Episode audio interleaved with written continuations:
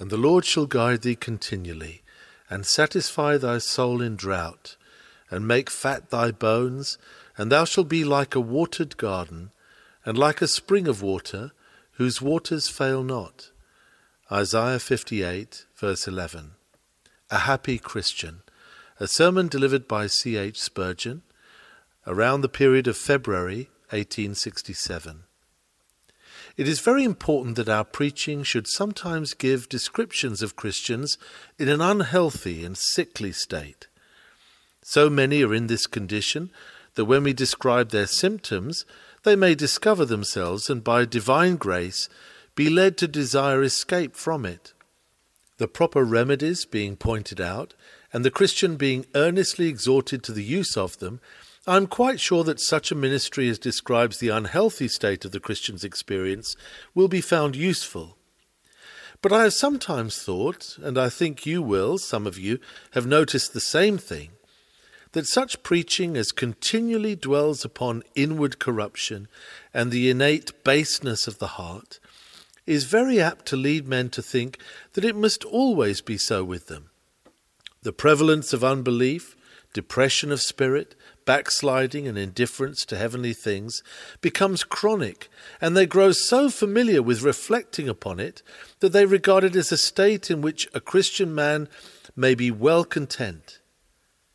Now, when men come to think so, such ministry has done them a serious injury.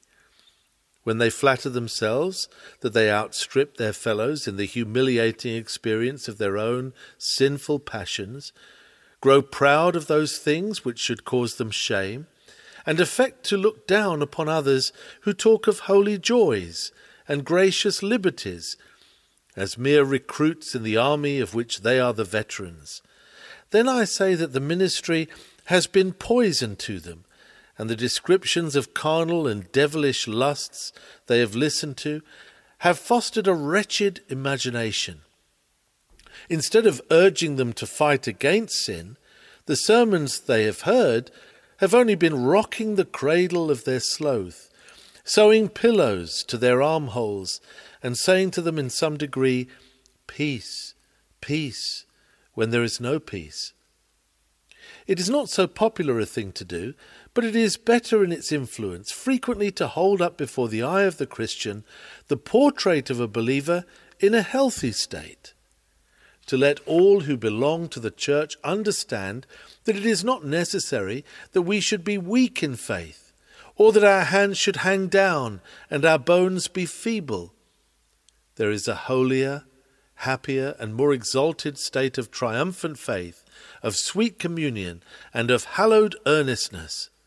And such a state is attainable, nay, it ought to be attained by all Christians and when attained, it ought to be their constant ambition never to backslide from it. Having once been placed upon the high mountain by a divine hand, they should ever pray to be kept there, to the praise and glory of the grace of God. We cherish a hope this evening that by means of this text we may be able to give an humble portrait of what the Christian is in his happiest times when the candle of the Lord shines round about him, when the visitations of the Holy Spirit refresh him, and when he rejoices in God with all his heart.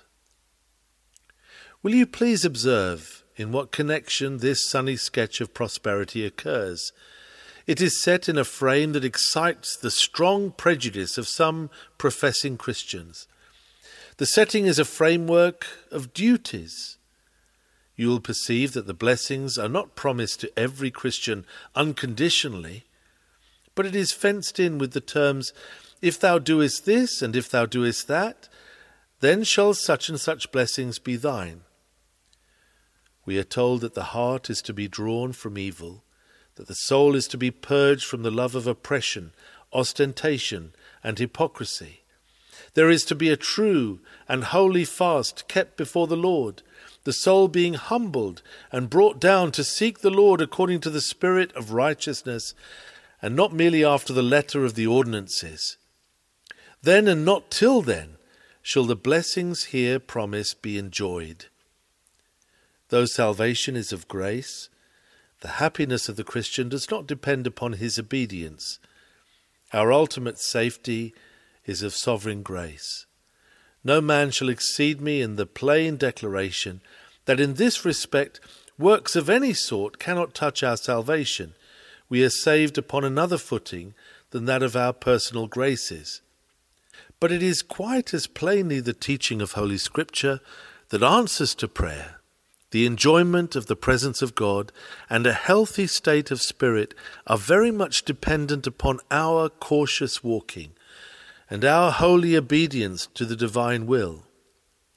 There is an if here, and should any of us neglect and despise it, and fancy that we can still have our souls like watered gardens, it will not be long before we shall find out our mistake.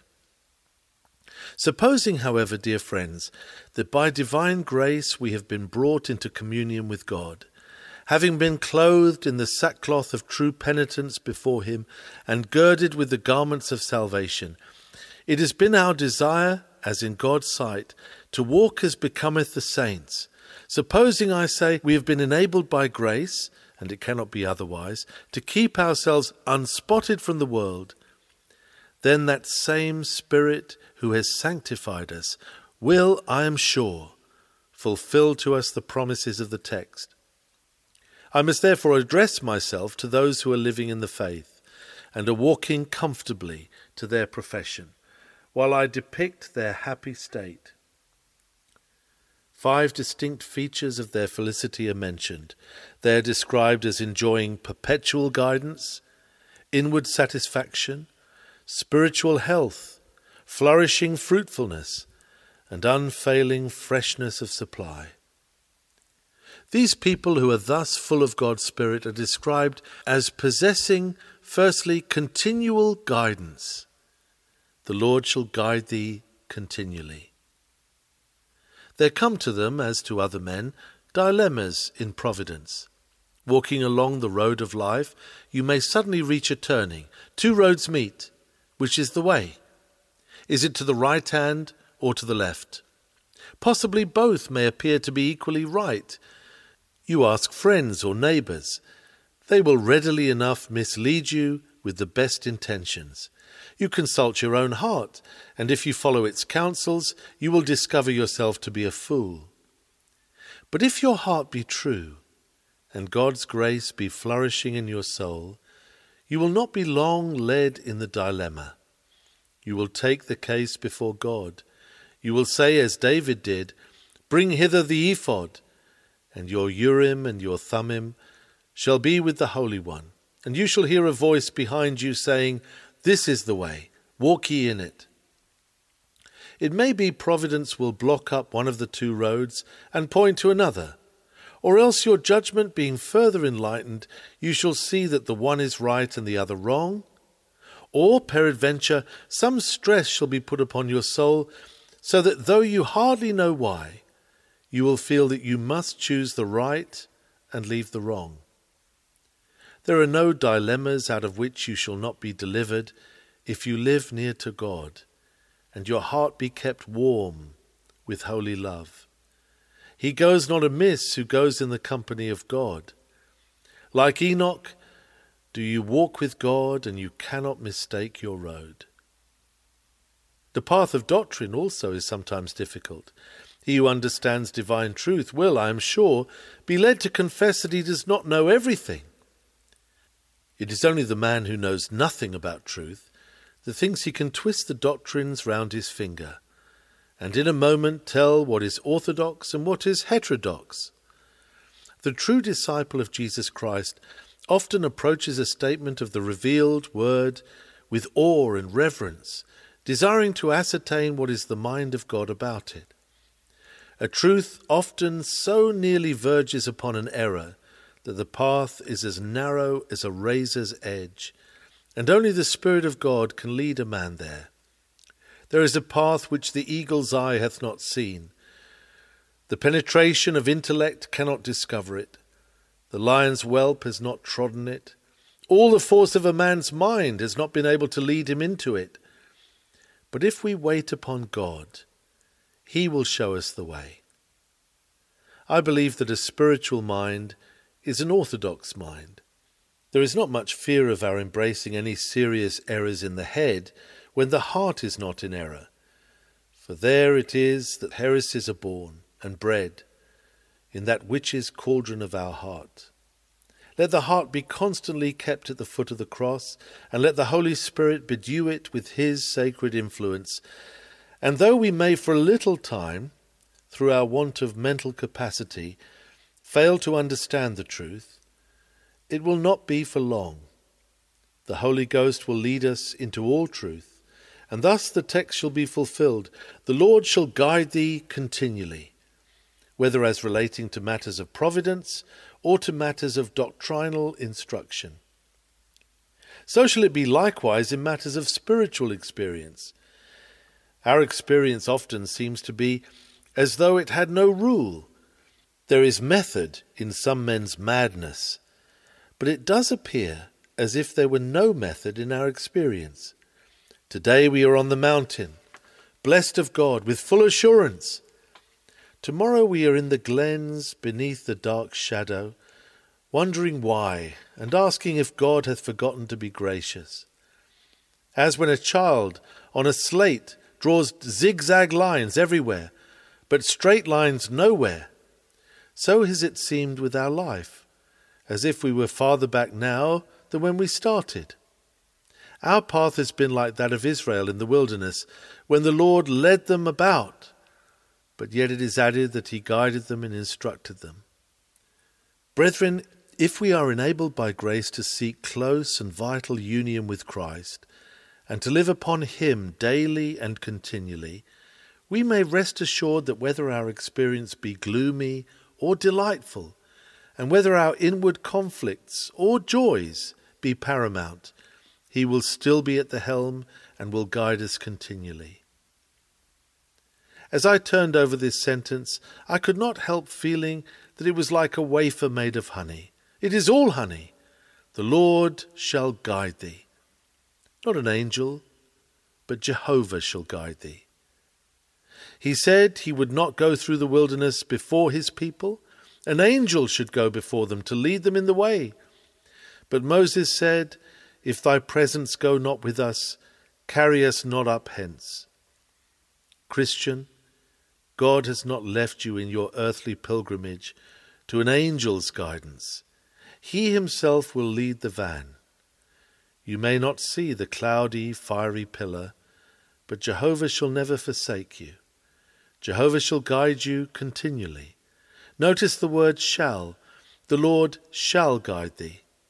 How certain this makes it. How sure it is that God will not forsake us. His precious shalls and wills are better than men's oaths. I will never leave nor forsake thee. In one place he puts in five negatives. I will not leave thee. I will never, never, never forsake thee that soul that on Jesus hath leaned for repose. I will not, I will not desert to its foes. That soul, though all hell should endeavour to shake, I'll never, no, never, no, never forsake. Then observe that adverb continually. We are not to be guided only sometimes, but we are to have a perpetual monitor, not occasionally to be left to our own understanding and so to wander, but we are continually to hear the guiding voice of the great Shepherd, and as we follow close at his heels, we shall not err, but be led by a right way to a city to dwell in. You have been perhaps in a maze, and you know how difficult it is to find your way to the centre. But sometimes there is one perched aloft who sees the whole of the maze spread out before him like a map, and he calls out to you to turn either to the right or to the left, and if you attend to his directions, you soon find the way. Even so, the maze of life is only a maze to us, but God can see it all. He who ruleth over all looks down upon it as men look down upon a map, and if we will but look to him, and if our communion be constantly kept up, we shall never err, but we shall come to the goal of our hopes right speedily by following his voice. Now, brethren, were this the whole of my sermon, and were I now to send you away, methinks you have heard enough, if your faith can only grasp it. Never be afraid, my dear friend, if you have to change your position in life, if you have to emigrate to distant shores, if it should happen that you are cast into poverty or uplifted suddenly into a more responsible position than the one you now occupy. If you are thrown among strangers or cast among foes, yet tremble not, for the Lord shall guide thee continually.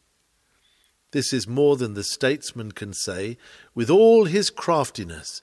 This is more than all the cunning men can say who use their wits to plunder their fellows. This is more than the wisest man can say who trusts in his own judgment. You have infallible wisdom to direct you, immutable love to comfort you, and eternal power to defend you. Jehovah, mark the word, Jehovah shall guide thee continually. The second blessing promised in the text is one which I trust we have enjoyed and which some of us are enjoying even now. It is inward satisfaction. And satisfy thy soul in drought. It is a blessed thing to have the soul satisfied, for the soul is of great capacity. The whole world, someone has said, cannot fill a man's eye, because a man's eye can see so much. How much more if it be the expression of the inward perception? Is it true that the world cannot fill it? The soul is like the grave, it is never satisfied. It is like the horse leech, which ever crieth, Give, give. Lay your money bags to your heart, and see if they will satisfy you. But your poor soul will say, How can I be satisfied with this dull earth? What is there to feed the soul with? as well bring stones to a horse as bring gold to a soul. There is nothing for a soul to feed upon in all the pomp of kings and pride of men. These are no food for the soul. As well feed eagles upon clods as hope to feed immortal souls upon anything that is earthborn. The soul wants more than all this, but the Christian has got what his soul wants. He has, in the first place, a removal of all that which marred his peace, blighted his prospects, and made his soul empty and hungry. His sin is pardoned. He is reconciled to God. He is at peace with the Most High. The soul is never satisfied till it can place its head in the bosom of the great Father of spirits and this the Christian can do. He is satisfied with God's dispensations. He believes that the present will work for his good, and the future too, even as the past has done. He is satisfied with God's love. It is a rich feast to him to know that God loves him. It is an infinite joy to the Christian to believe that he is one with Christ, that he is accepted in and through Jesus, that he is a member of his body and is united to him, part of his flesh and of his bones. It is a satisfaction to the Christian to know that the Holy Ghost dwells in him, and that his body is a temple for the indwelling of deity. He is satisfied with promises that can never be broken, with covenants that can never be violated, with oaths that stand fast like mountains and with the words of God which are great as the fathomless sea. He is satisfied with his God. The consequence of such a satisfaction as this is that the Christian is as well satisfied at one time as at another, if his soul be right. You see, the text says that he shall be satisfied in times of drought. Lowth, I believe, translates the word severest droughts.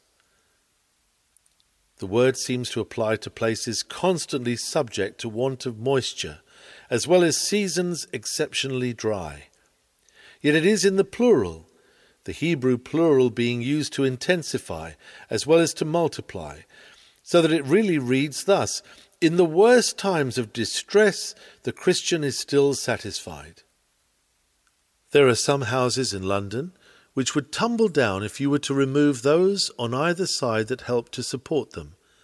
But there are other houses which are self contained. You might pull all the houses in the parish down if you liked, but it would not hurt them. Now, the most of men in this world are like houses in a row. They lean one upon another. They are kept up by carnal comforts. But the Christian is self sustained and does not lean upon any arm of flesh. You ask, What about his money? Well, he is rich in faith, and if all his property were gone, he would still say, I have not lost my God. But what about his family? Well, he loves them, and if they were taken away, he would weep as other men weep. No, he would weep, but not as other men would weep. I may correct myself, for he would say, The Lord gave, and the Lord hath taken away. Blessed be the name of the Lord. He would still feel that he had not lost his elder brother, that he had not lost his heavenly Father, and that he was not an orphan in the world. Well, but how about his health? Well, he prizes that. But if pains of body distress him, and he should be stretched upon a sick bed, he has a little secret which he cannot tell to you, but which he knows himself, and which enables him to be more healthy when he is sick than when he is in health, and to sing God's praises more sweetly sometimes in a cage of ill health than he did when he was in the open field of vigour. For many of God's birds sing best in cages, fly best when their wings are broken, get nearest to heaven when they are rolled right down to the earth, and discern most of God and see most of Him when they have lost the tokens of His love. You know, we can see many things in the dark which we cannot see in the light. I question indeed whether we do not see even more in the dark than we do in the light. That is to say, we can see all those starry worlds, those unnumbered orbs floating in distant space.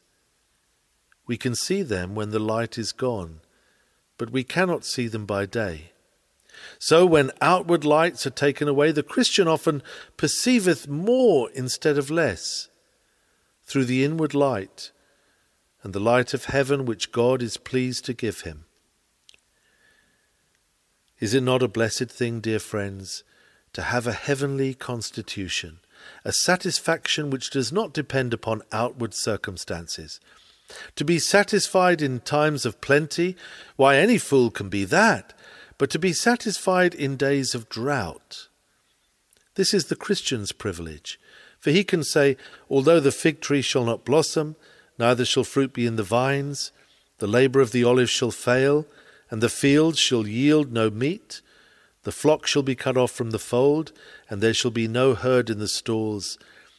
Yet will I rejoice in the Lord, I will joy in the God of my salvation.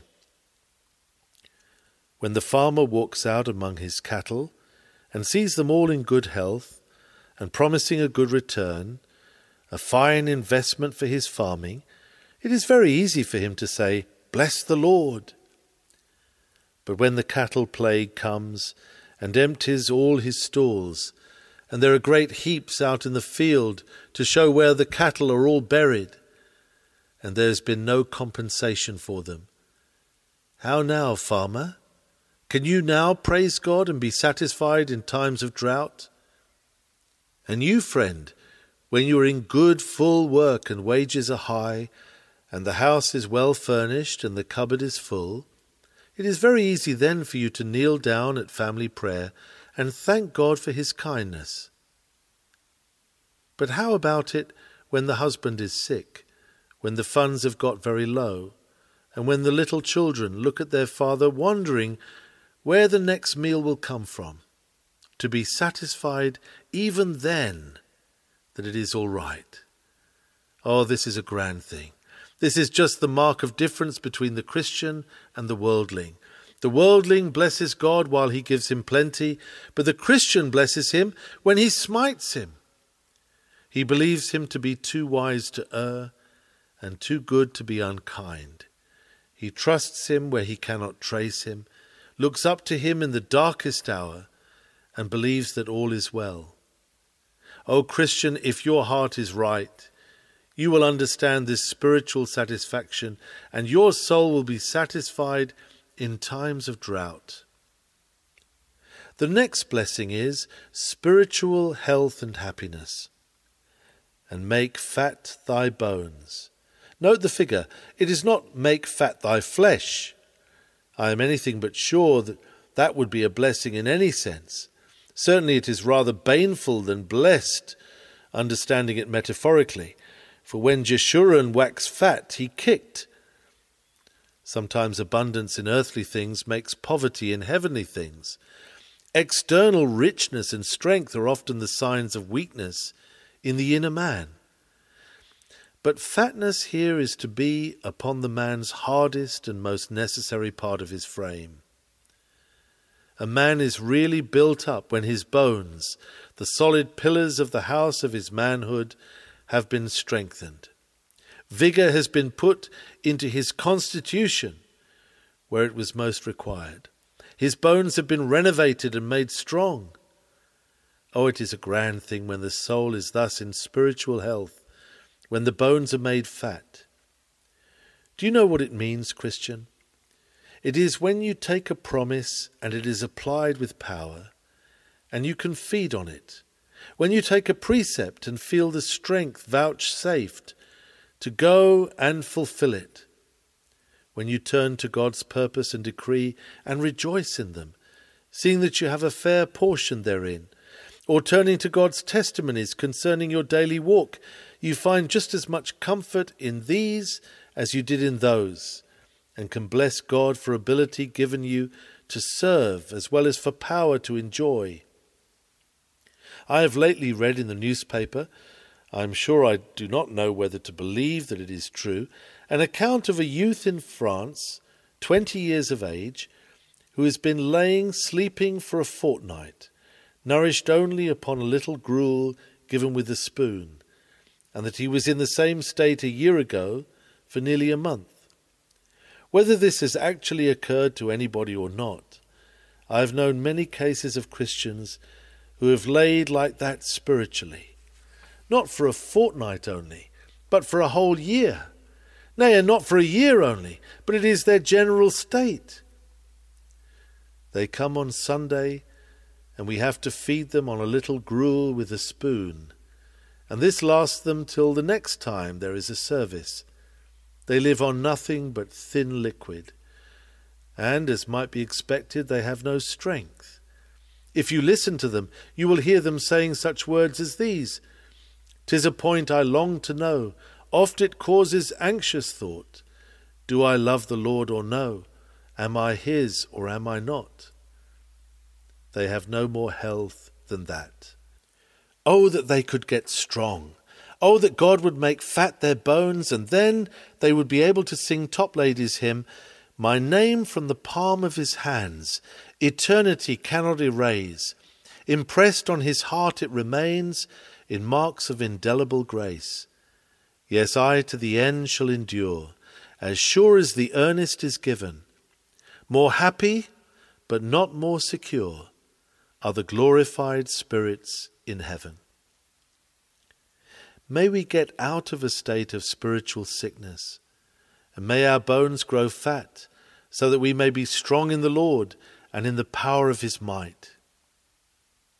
The figure seems to me to indicate two or three things in one. There is health here. The soul is purged from its vices, sicknesses, and unbelief, pride, sloth, and such like. There is vigour here, no lukewarmness, being neither cold nor hot, no laxity nor indifference. There is growth. The man is not stunted. He does not think that he has come to perfection and may therefore stop where he is. His bones grow fat. Inward satisfaction seems to be couched in the figure. The man is happy, perfectly happy. He is always rejoicing. He is not lean with fretting but fattened with the oil of joy. Now, dear Christian brethren and sisters, I would earnestly ask you not to be content without the enjoyment of this blessing. For the more one looks upon the world, the more one is convinced that Christian joy is, after all, Christian strength. Doubting and fearing cut the very foundations of Christian power. Strong faith is that which wins the victory, while unbelief deprives us of all hope of conquest and lays us grovelling in the mire beneath the feet of our own very weakest foe. Oh, for more of this holy joy! I have told you how to get it. Fulfill the conditions we referred to in the former part of this discourse, and then you shall have your bones made fat. The fourth blessing is this And thou shalt be like a watered garden. This figure of a garden is a very sweet and attractive one. I need not tell you how much taste may be displayed and how much pleasure may be derived from the cultivation of such plots of ground. Our fancy is soon at work to invent a picture of flower beds and fruit trees, shady walks and pleasant fountains, laid out close to some grand mansion, and opening its fairest views to the best apartments of the palace. Such a garden needs constant care, and then, although it may be more beautiful at one season than another, it will never be like a wild heath, or totally bereft of charms. But alas, some professors of religion are not like this. There is little evidence of diligent cultivation in their character. Instead of flowers of some kind all the year round, it is hard to say that they ever show much bloom fruits you would never expect from them. But, dear brethren, you know that it is a comely thing for every Christian church, whether it be a large mansion or a little villa, to have a garden surrounding it, so that you may look out from the windows and see the various walks and the different plants that flourish there. I have seen some gardens attached to small houses where the owner has portioned off little plots to each member of his family.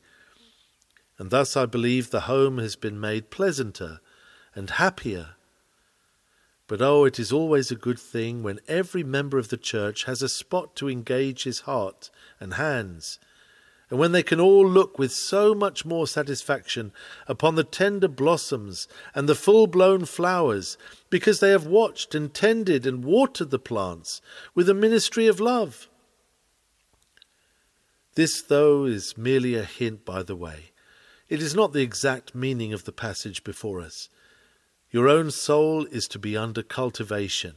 The heavenly gardener shall rejoice in your bloom. An African traveller tells us that he has often seen the contrast between an unwatered garden and a watered garden, and has been much surprised at it. In the case of the watered garden, there may be a spring just outside of it, and the master has diligently brought in the water every morning or every evening, poured it into the trench, and made it run along, so the plant receives the moisture and bears fruit, forming a pleasant contrast to the arid desert outside. But there is another garden, with similar plants, apparently selected with the same care but as it has not been watered, the traveller says that he has frequently observed the holes where the plant should be, without a vestige of the plant that has been perceptible. There was the trench where the water should have flowed. There were the paths in the garden. There was everything, save and except this there was no life, because there was no water. Oh, Christians, you know what this means.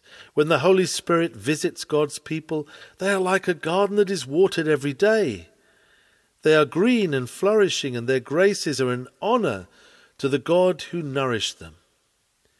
But if the Holy Spirit be taken away from them, how different is it? If he were utterly withdrawn from us, which, thank God, he will not be, we should be just like the wilderness from which we were taken, and not a vestige of grace would remain. Christian, as all depends upon the watering of the Spirit, so make it a matter of sole concern with thee to be watered continually by God's grace. Oh, do not trust to the stock thou hast, for it will fail thee. Do not rely upon what thy soul may find within itself as being its own wisdom and strength, or thou wilt be deceived. But go to the Lord and pray that thou mayest be as a watered garden, not as a garden only, but as a watered garden. So may each one of us do. Furthermore, there is the blessing of continued strength, continued freshness, continued supply, as a well of water whose waters fail not. There are many wells in the east which do fail, and many apparent springs which deceive the traveller. I observe that the margin has it, whose waters deceive not, nor lie not. When a caravan comes to a well, if there be no water in it, the travellers are deceived. And if the husbandman should come to a reservoir and find that the water is all gone, then the reservoir has lied unto him and deceived him. And how many a man who has appeared like a Christian has been but a mere deceiver? We looked into his conversation, where there should have been a savour of godliness, but we found none. We hoped that in his actions he would be like the Master whom he professed to serve, but we saw none of that Master's likeness. We trusted that when he came into communion with the church, he would add to its comfort and its usefulness, but he has merely added to its numbers and has been an encumbrance upon its march. He has been a deceiver, his waters have lied unto us. Not so God's true people, they shall not deceive. They shall have so much grace that when a Christian friend expects to find grace in them, he shall not be disappointed. He shall be refreshed by their conversation. He shall be encouraged by their holy example. A spring of water is not dependent upon anything beyond itself. Deep down in the caverns of the earth, great treasures of water have been prepared by God, and the spring subsists upon its own secret source. And so does the Christian. God has provided in the covenant a depth of living water. It is one of the blessings pronounced upon Israel's sons. Christ himself has declared that he who drinks of the water of life shall find it in him a well of water, springing up into everlasting life. The reservoir must be filled at certain times and then it gets dry. But the spring is filled from itself. So the Christian is not dependent upon the ordinances. He thrives upon them, but he is not dependent upon them. If by providence he is denied the use of them, he has a spring within. Nay, he has a spring in the secret depths of the eternal love of God, which wells up within him at all times so that he becomes as a spring of water whose waters fail not. I do not know how some people who believe that a Christian can fall from grace manage to be happy. It must be a very commendable thing in them to be able to get through a day without despair. If I did not believe the doctrine of the final perseverance of the saints, I think I should be of all men the most miserable, because I should lack any ground of comfort. Certainly, I should not be able to understand this text. I could not say, Whatever state of heart I came into, I should be like a well of water whose waters fail not.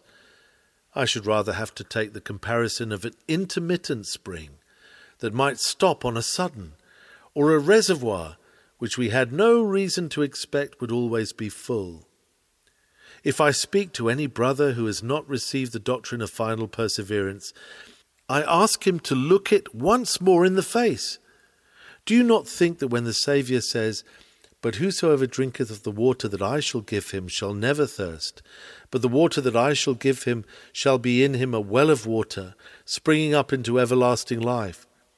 The interpretation of the figure necessitates the belief that grace is an enduring thing which cannot be destroyed. Does not the metaphor of the text, to understand it fully, seem to require you to believe that the grace which God puts into men will continue there, will have in itself, through its divine origin, a force and a vitality which will make it continue to spring up as the well does, without any outward pumping or without any need of fresh supply from the depths of deity. The Christian should be satisfied, and his piety should never come to an end. Come then, let us wrap our cloak about us with a word of joy and comfort, and go our way into the cold, bleak world, rejoicing that if our hearts are right, we are resting upon the source of every precious thing. Let us go forth and rejoice that we have within us life that can never die that we have a something within us that can satisfy us in the worst of times, that God is with us to be our guide and our dear companion. Being the favoured sons of heaven and the heirs of immortality, let us eat our bread with joy. Let us cheer our poverty with hope. Let us make glad our times of trial with holy rejoicing. Let us rejoice in the Lord always and shout for joy. And so may his blessed Spirit help us to live to his glory. I can only regret that such a text as this can have no bearing upon some of my hearers. There are some of you to whom we shall have to read the text in the negative. You shall not be guided by God, for you shall follow your own devices, and they shall lead you down to death and to the gates of hell. O unconverted sinner, tremble at this. You shall not be satisfied. There shall come a day of drought that shall dry up your body, though you flourished as a green herb. There shall come a time when your pleasures shall be of no use to you, when the hollow cheek and the blinding eye shall bring no comfort to you from without, but shall only work the end of all your joy. The text does not say that your bones shall be made fat. Your flesh may be made fat, only that you may be fattened for the slaughter. You may have outward good, but only that you may be more wretched when you have to go and leave it. But there shall be no inward peace, no spiritual joy. There is no promise to you that you shall be a watered garden. You will not ask of God, and you shall not have. You do not knock, and the door shall not be opened. You do not seek, and you shall not find. You shut your ear against God, and he will shut his ear against you. You refuse the cross of Christ, and therefore you shall lose the crown of heaven, and shall not know joy because you do not know heart sorrow. You do not hate sin, you shall not therefore enjoy the bliss of righteousness. And you shall not be a spring of water whose waters fail not. The little joy you have, all brackish as it is, shall be denied you at the last. You shall cry for a drop of water to cool your tongue, but you shall find none. Oh, terrible is your present state, but more terrible far is the future which looms in the distance. Do you not hear the breaking of the waves? Of the unknown sea. You must go down into it. Do you not even now hear the boomings of its awful billows upon the cliffs of time? What if it should be a sea of fire to you forever? What if every billow in that sea of flame should break over you, and you be cast into it, but not drowned, shipwrecked and lost, but not annihilated? What if you must be drifting forever across that fiery sea, with the word of divine wrath driving you on, never to find a haven? Sinner, there is hope yet. This is not the realm of despair. Not yet is the great iron key grated in the lock to shut you forever in the dungeon. It is said of Christ that he openeth and no man shutteth. He can open heaven to you. Trust Him with your whole heart, mourning for sin and hating it. Rest in His blood, Find a shelter beneath his cross, and he will not, cannot cast you away, for he is able to save them to the uttermost that come unto God by him. May you so come, and then may your Christian life be fraught with happiness and overflowing with joy, so that you may sing in the words of David with which I close Surely goodness and mercy shall follow me all the days of my life and I will dwell in the house of the Lord forever.